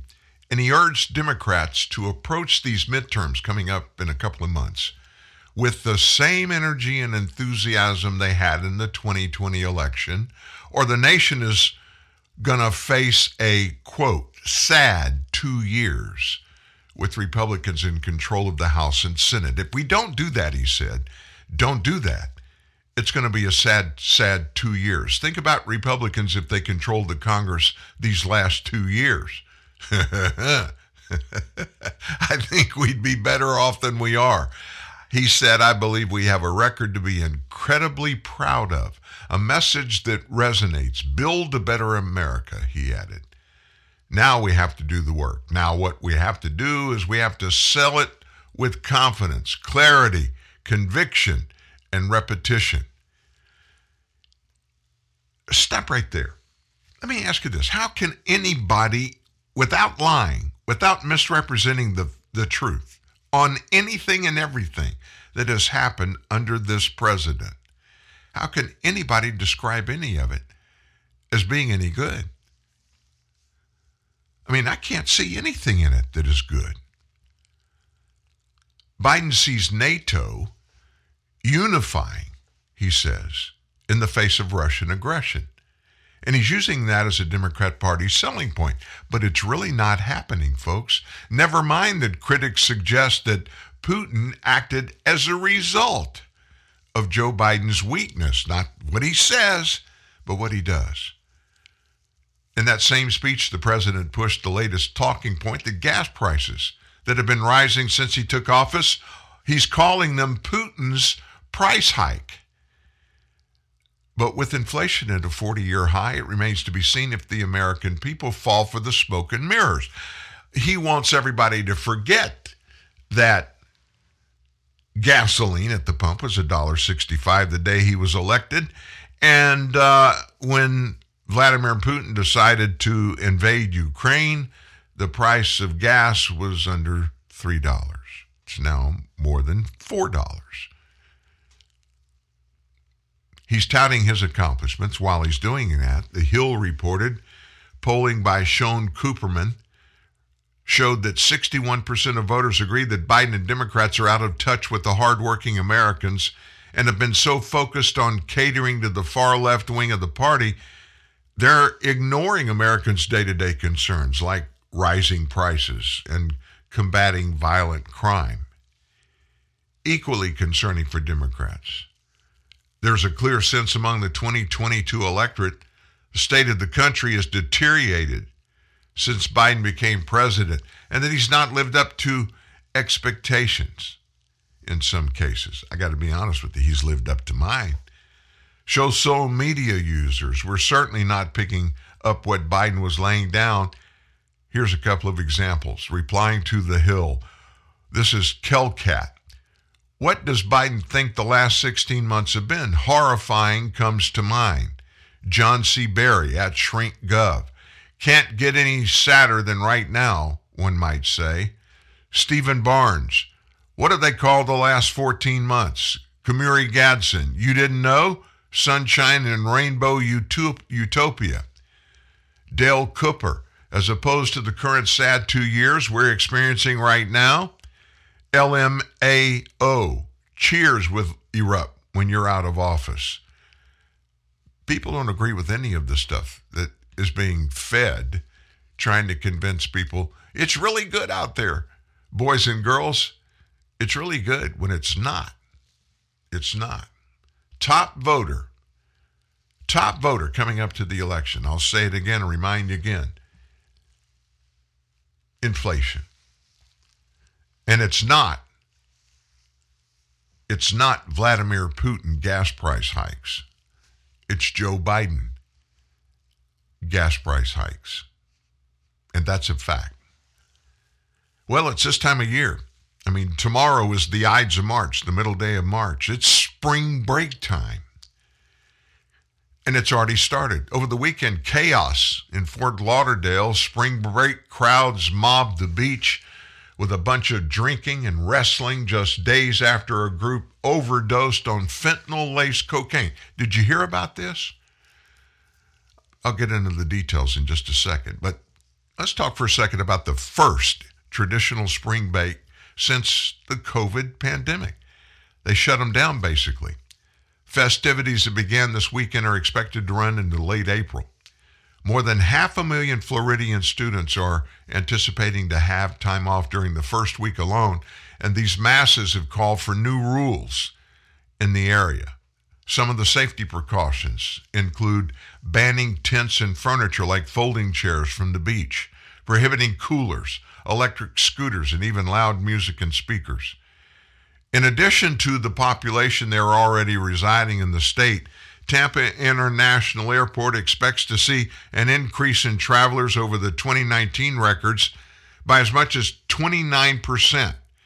Peak days could see nearly 90,000 passengers flying in and out of Tampa compared to about 65,000 in 2021. Some businesses there, like the Coconut Inn on Paso Grill, have reported their best overall year in, uh, in tourism, as tourism in Florida, has gone way, way, way above pre pandemic levels. Owner Maggie LeBlanc said, We've already seen super busy days on the beach with the weather getting nice lately. We're definitely going to see the volume go up for spring break. I'm excited about that. I think it's a great thing. I really am. I am really excited that Americans are awakening. They're putting the fear to the side and they're saying we got to get back to business as normal. Well, despite all this, there is some bad news that comes out. Everything hasn't been pleasant in the Sunshine State. Thursday, last week, Thursday, a group of six young men, including cadets from the U.S. Military Academy at West Point, were rushed to a hospital from their Wilton Manors rental home after they overdosed on cocaine laced with fentanyl. Four of those people were reported to use the cocaine. The other two folks, listen to this. The other two went into respiratory arrest after they were giving CPR mouth to mouth to those military academy guys. They went into respiratory arrest. Three of them have been released. One is in stable condition. The remaining two were last reported as being in critical condition and on ventilators. It's rather alarming that this substance could be out there and that literally one can use and put you into cardiac arrest. A spokesperson for West Point confirmed five of the six involved were cadets at the academy. An investigation has begun. The local cops released a video on the dangers of fentanyl and cautioned tourists on the risk of illicit drugs of all kinds and the mixing of substances. A follow up post announced they had successfully arrested the individual responsible for selling the cocaine to those military guys, but the damage is already done. I mean, just think about it, folks. There has been caught, discovered at the at the southern border. Just so far from October till this past weekend. There has been enough fentanyl caught coming in. And there's a whole lot more that hasn't been caught, but there's been enough caught coming into the United States of fentanyl alone, not the other stuff, enough to kill every American eight times. I'm serious. Just the fentanyl that has been caught being smuggled in at our southern border is deadly enough to kill every American man, woman, and child eight times over. Enjoy, really, folks. Enjoy spring bake, but don't do it using drugs. And certainly don't buy and use any drug that somebody else hands you or somebody you don't know. And don't trust anything somebody gives you. These guys were innocent at this. They thought they were buying some good stuff, some cocaine. And I'm using good figuratively because I don't believe any of it's any good. I've never tried, never smoked a joint, never used cocaine. And I don't want to. I don't want to take a chance. Let's switch gears. What about that laptop from hell? What are you talking about, Dan? I'm talking about the Hunter Biden laptop that he left in uh, Delaware at that repair shop and didn't come back and get it. And when the owner began to examine the content on the the uh, laptop hard drive, he saw a bunch of stuff there that he thought was illegal, federally illegal, and he turned it over to the FBI. Nothing's been said about the contents from the Biden administration. They poo-pod anytime it's brought up. But I've seen probably 50% of the contents, and it's it's horrible. So guess what's happened to the technician at the computer shop? You're not going to believe this. The guy that repaired that laptop from hell and turned it over to the FBI, he said that he was fired and his unemployment claims were repeatedly closed until he sent a letter to Senator Chris Coons, who's a Democrat from Delaware, asking if the state agency was weaponized to punish a perceived political enemy. And then this guy, he threatened to take the story public. John Paul Mac Isaac, age 45. He told the New York Post he'd applied for unemployment in December of 2020, a month after he was forced to close his computer shop in Delaware and move to Colorado. Isaac says his cases were repeatedly closed, forcing him to use his 401k funds to make ends meet. He was eventually told to stop opening new claims. The computer tech finally sent a letter to Coons in December. I would hate to think that I was singled out in a politically motivated, motivated attack. If a state agency was weaponizing to punish a perceived political enemy, The country has a right to know, Mac Isaac wrote. After sending the letter, he began to get unemployment funds, though Mac Isaac said he ended up receiving a few thousand dollars less than what was owed him. While Mac Isaac's dealing with the state unemployment agency left him questioning if he was the subject of a politically motivated attack, he got an invoice from the IRS last year that he described as fishy. I think it looks rather fishy, he said. I've been punished for my actions on so many levels, both to hurt me personally and to set an example for anyone else that might be trying to strike a blow against somebody or to blow the wrong whistle, whistleblower, blowing the wrong whistle. That's a scary thing, folks. I don't know if you've ever had a head to head with the IRS or any other branch of the federal government. They come into every meeting, every conversation, and every letter you ever get. They make it very clear that they have an unending cash in the bank that they can use to drive you to whatever limits and uh, end that they push. They're not bound by anything. They control everything and everything they do. And they make it very clear. And believe me, government has more money than you or I could ever think about having. And if they ever run out, they just write a check. Yesterday, again, we reminded you the, uh, the talk shows were really crazy. People just saying these stupid things.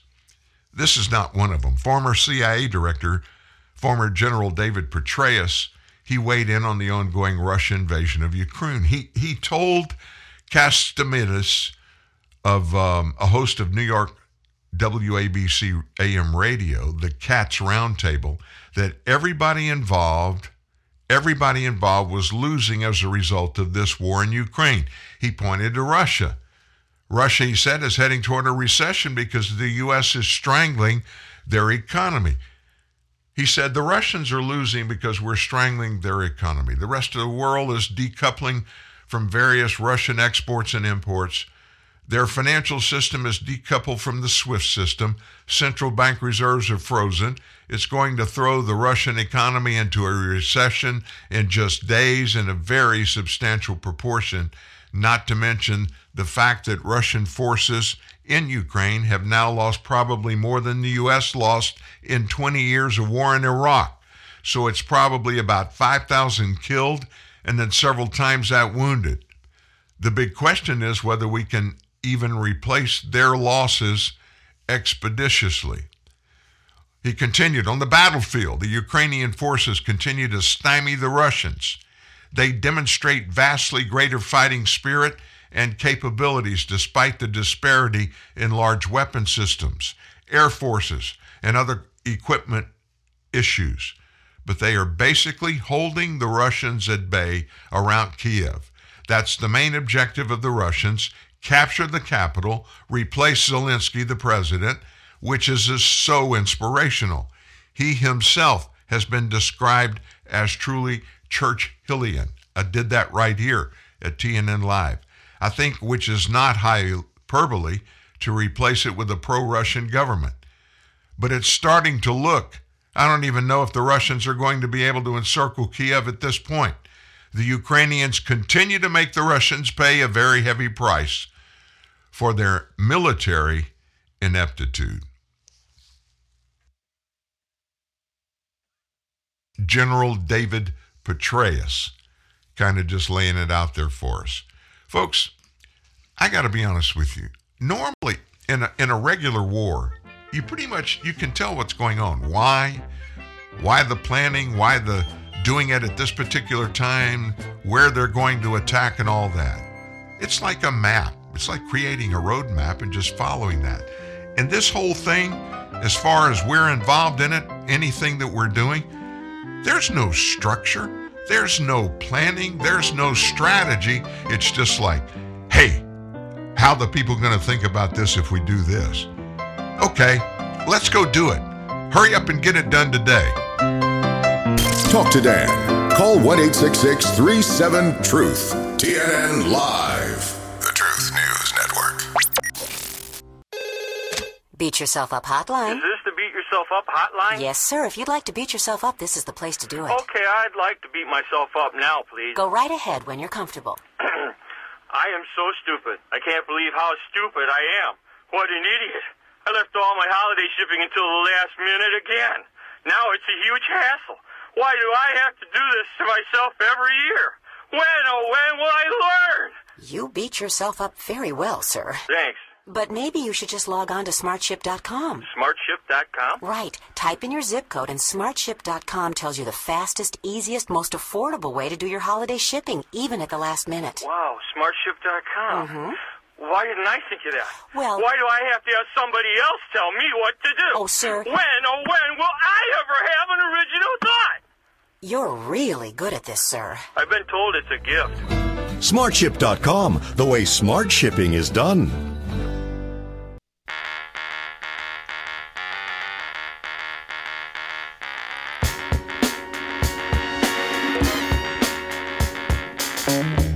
Morning, Fox News Peter Doocy, um, he was asked a question about what he has learned watching about is there, and if there is, where is Vladimir Putin's red line? Is there a red line there? Has a red line been even mentioned by Joe Biden or others in this administration? And the latest is uh, in uh, the latest fits with what we've been hearing from the Biden White House. They told us late last night that he had a conversation with Emmanuel Macron in France and that the two of them were discussing recent diplomatic engagements and their efforts to keep uh, to make sure that Russia is held accountable for what they are doing. But this White House is almost entirely focusing their response on financial punishment. The president, uh, one of the most colorful bites that he's had recently was at the end of last week, where he said that uh, the reason that the Russian stock market remains closed is because once it opens, he says it's going to blow up. But I, that's it's all financial. He means it financially. They are not going to send U.S. troops into Ukraine and it sounds like that's a no matter what situation. The red line for this president continues to be that they're not going to get involved militarily unless or until Putin attacks a NATO ally. But as long as Ukraine remains outside of NATO, which they do, uh, it doesn't sound like this president is ever going to give the order to send U.S. troops in. And that includes if President Putin decides to do what apparently U.S. intelligence is suggesting, which is get chemical weapons involved on the battlefield. President Biden is saying that if that happens, Putin will pay a severe price, but they are not outlining what the severe price is. And based on everything this president has said about the Ukraine conflict, uh, that would be financial. Financial. Follow the money.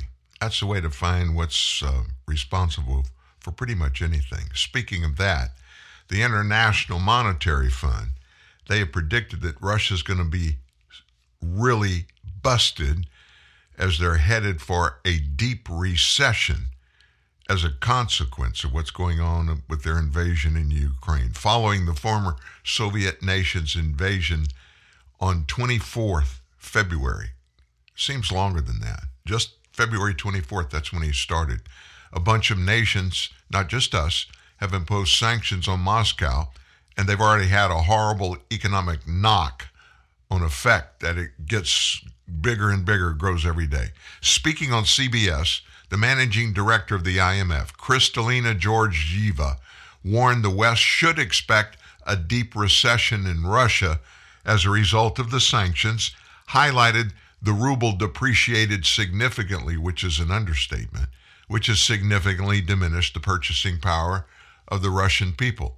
Georgieva wondered of warned of ramifications that go beyond Ukraine and Russia, saying they're neighboring nations such as the Central Asian republics, the Caucasus, Moldova, may also be inadvertently severely impacted as they rely on Russian and Ukraine trade items, as well as having to accommodate the outflow of people in a refugee wave across Europe.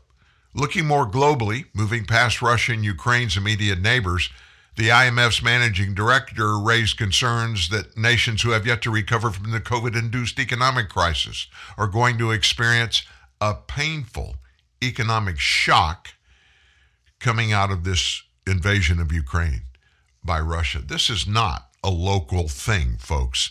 This is not just a northern or eastern European thing. This is already today impacting the entire world. And it's not going to get any better. It's absolutely not going to get any better. Hey folks, we've got a special guest and you're going to you're going to want to make sure you pay attention to who's coming on the show this week. I won't give you the name. You've heard him here before. And I'm not clear yet if he's going to be able to come on tomorrow or Wednesday. But tomorrow's TNN Live, you're probably going to be here anyway, but don't miss it. Don't miss the Wednesday show. And anytime you do, you can go to any number of the podcast sources and you can find TNN Live. We're everywhere. Most importantly, we're with you. Thank you for being here today. Thanks for sharing in what we do. Tell others about it. We'll see you tomorrow morning, 9 a.m. sharp at TNN Live. Three in the morning, I can't be dreaming. I'm wide awake, watching you sleeping, and I realize there's no place that I'd rather be. I reach out to touch you. My heart starts to race, and at the touch of your skin, there ain't no mistaking. I'm lost in your eyes. I see all that I need to see. I'm feeling new things every time that I hold you. I'm telling